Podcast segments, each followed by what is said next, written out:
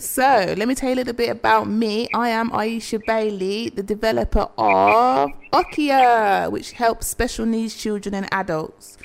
I am very, very passionate about SEN as I have a child as well with special needs. So, I've got a lovely guest coming in. Her name is Tracey, who also has a child with special needs. So, I'd like to tell you a little bit about myself, which I have, and I want you to tell me about yourself now, Tracey, if possible. Oh, hello everybody. My name's Tracey, and um, I'm the mother of a 14-year-old boy Yeah. who has um, special needs. Okay, excellent. So just tell me a little bit more about how you've got on with the schools with SEN, because it is quite difficult having a child with SEN and going to different schools. How have you got on with that? Um, oh, not too bad actually. With his with his first school, he didn't have um, um, an educational um, plan. Um, so that was a bit more tricky. Although the school had him from when he started school, so they actually saw him develop, and they they were really good. They stuck with him um, until he reached a point where they couldn't literally hold on to him anymore, and they had to either I voluntarily left with him or he would have to be expelled Oh, wow. which um, I allowed to be expelled so that we could get um, a special educational need, and also he was then referred to a special needs school um, where he could get the help that he required. So has he been diagnosed yet? No, he has not. But he's still in a special school. Yes, yes, he is So because he, they- he cannot. Sorry. Sorry. No, you continue. What do they think is wrong with him? Well, we suspect he may be on the spectrum somewhere. Okay. This is what we expect. Okay. Um, and he has perhaps some developmental issues around emotion. hmm Um, that's what we first picked up, really. So we're still going through diagnosis and so forth because it's very hard to get um, him properly assessed. You know, CAMHS is not an easy one to get on the list for or even, you know, get to be seen. So that was very tricky. Um, he had his first, um, well, I noticed something wasn't quite right at birth, but it wasn't obvious and the doctors didn't say anything. So um, I, I, I left it. Um, it wasn't till he was six and he actually tried to take his own life. Wow. Um, no, he was seven, sorry. He tried to take his own life, and that was when um, we took uh, took him to the hospital actually because um, my daughter, who was a social worker at the time, um, had told me that if I took him to the hospital, then CAMHS would have to deal with him. So that's how it all sort of really began. I've noticed stuff before, you know, um, strange behaviours that weren't normal. Having six children, him being number six, it was like, mm, all along, this isn't right. This is. I knew something was up all along, you know. So yeah. People forget, though, to ask how the parents deal with SEND children. How do you deal with the whole aspect of having a SEND child? Because it is very difficult.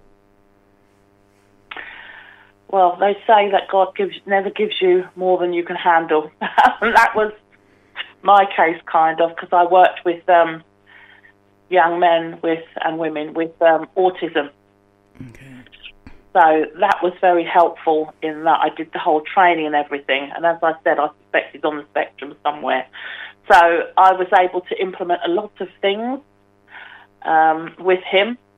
Um, instructions, keeping them very short, and um,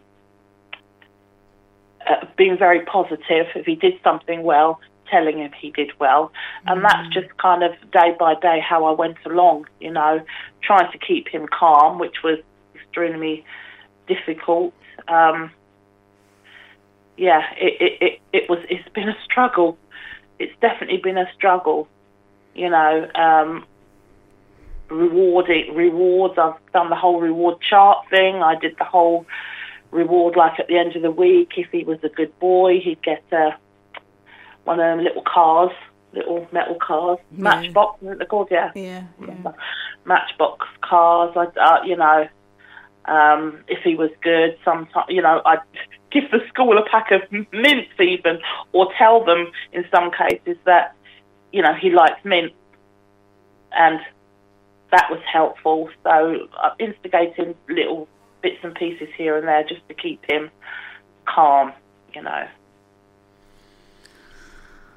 I feel like you had a struggle. Your son's what, 14 years now? He's 14 now, yes.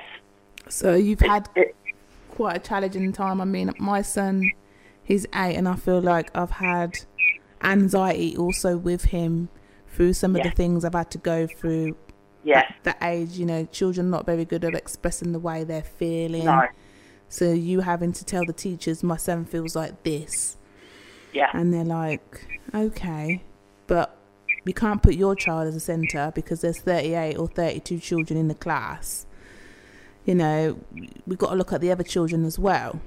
yeah, So um, I feel like I went for a hardship also with my child, my child, and I feel like I'm here to help people as well who are going through the same battle as what a lot of us are going through. oh yeah, yeah, Because yeah. it's not easy to have a special needs child. It's not it easy to have a child with mental health either. I mean, my son's got really bad anxiety, so having Oh, a routine, doing things similar yes, every very day, so. it, it they have to have structure. Yes, they do. and that's the reason why I've impl- done this app really, so that we can get to know they're safe. It's all right for them to the teachers to say, "Well, yeah, you know, your son's safe." They can say that, but it's nice to know that we hear it from how they're feeling, not from the Yeah. teachers. Do you know what I mean? And also, they have a lot of other children, and you know they're not really looking at yours the whole time. So Exactly. you know they don't really know them like you know them. Exactly. You might know something's wrong, and they'll say, "Oh no, he's fine." Exactly. No one knows your own child like you. No, So that's very, not. very right. So, what do you think the schools could do to help SEND children more? Uh, I think they could do with listening. I mean, I will say the school he's at now is is, is not too bad at all. Okay. It, it's taken time, but you know they're not too bad. They should listen more. Listen to what the parent is saying. Um, his first special needs school was absolutely brilliant. The first time they interviewed him, they spotted. The lady said to me, "I don't know what you think, but I'm thinking he's on the spectrum." And I thought, "Hallelujah! Somebody actually sees what I see. I'm not going mad." Mm. So that was a, a fantastic moment. And from that moment, she pushed and pushed and pushed, and he was seen by CAMHS. Yeah, right about now, it's hard for any CAMHS counselling to get anything done now with SEND children or even children that have had mental health with the whole corona situation. We had well, the corona situation was didn't really hear from anybody really. We had about two phone calls. Um, that was it. Which my son would not speak to anybody because he, he can get like that if he doesn't know. You can he can sometimes just shut down. He won't speak. So that was a waste of time. We did family therapy.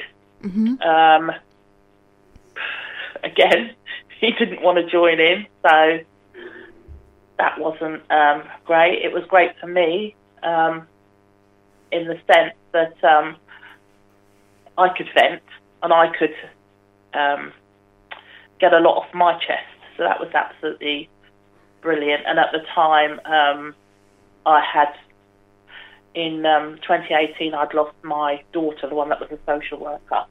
I'd lost her, so you know that was helpful. But I think they kept everybody kept sort of saying, "Oh, well, he's like this because he lost his sister," and you're constantly saying, "No, he's always been like this. No, he's always been like that."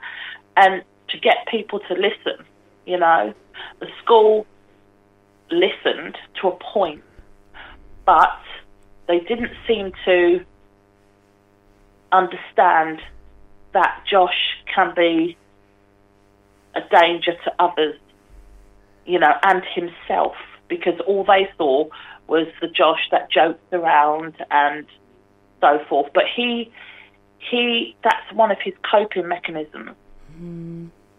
and he'll either find a corner and go to sleep if he really can't cope, or if someone's upsetting him, he will he will just go. He'll just he'll just go off the rails. He will he will fight, and the- he will have to be um, held. That used to happen a lot, um, which wasn't great either. So, how many schools has your son been to to actually found the right one for him? Because it is a struggle. I didn't have to actually look around. Um, he was he was given the place, so that was not a problem. I was I was told this is the school we've got, this is the school he's going to, but I didn't have a problem with those schools. Um, the one he's at now is quite far, so if I'm told, you know, can you come and get him because he's he's very unsettled, um, that's difficult because it, it's um, quite far. It, it's um, to Field Yeah. in um, Northampton. Brilliant school. Um, you know, now they listen to me because they saw how we can be. Because um, unfortunately, we had an incident where he was not happy at school and he said he wanted to go home. And because he didn't want to be there, it was sort of brushed over. Oh, he's fine, he's fine. So he actually left the school property with the bike club. But luckily, one of the teachers recognised that he doesn't normally go to bike club. So why is he going through the gates the bike club? And uh, spoke to another teacher that was out there saying, watch where he's going. And she reported that he was heading for the road and actually um, they had to run and they, it was a dual carriageway and they actually managed to grab him um, on the middle bit, what do you call it? the bit down the middle. It's your Um, carriageway.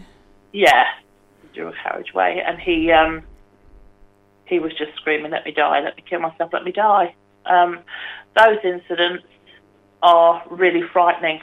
How do you feel when your son's telling you he wants to die at 14 years of age? Oh, we used to do it before that. We used to do it all the time. It it I can tell you now, your anxiety levels run really high. It's really stressful. It's really really stressful because you you you want every mother wants their child to be happy. Every mother wants their child to have a good life.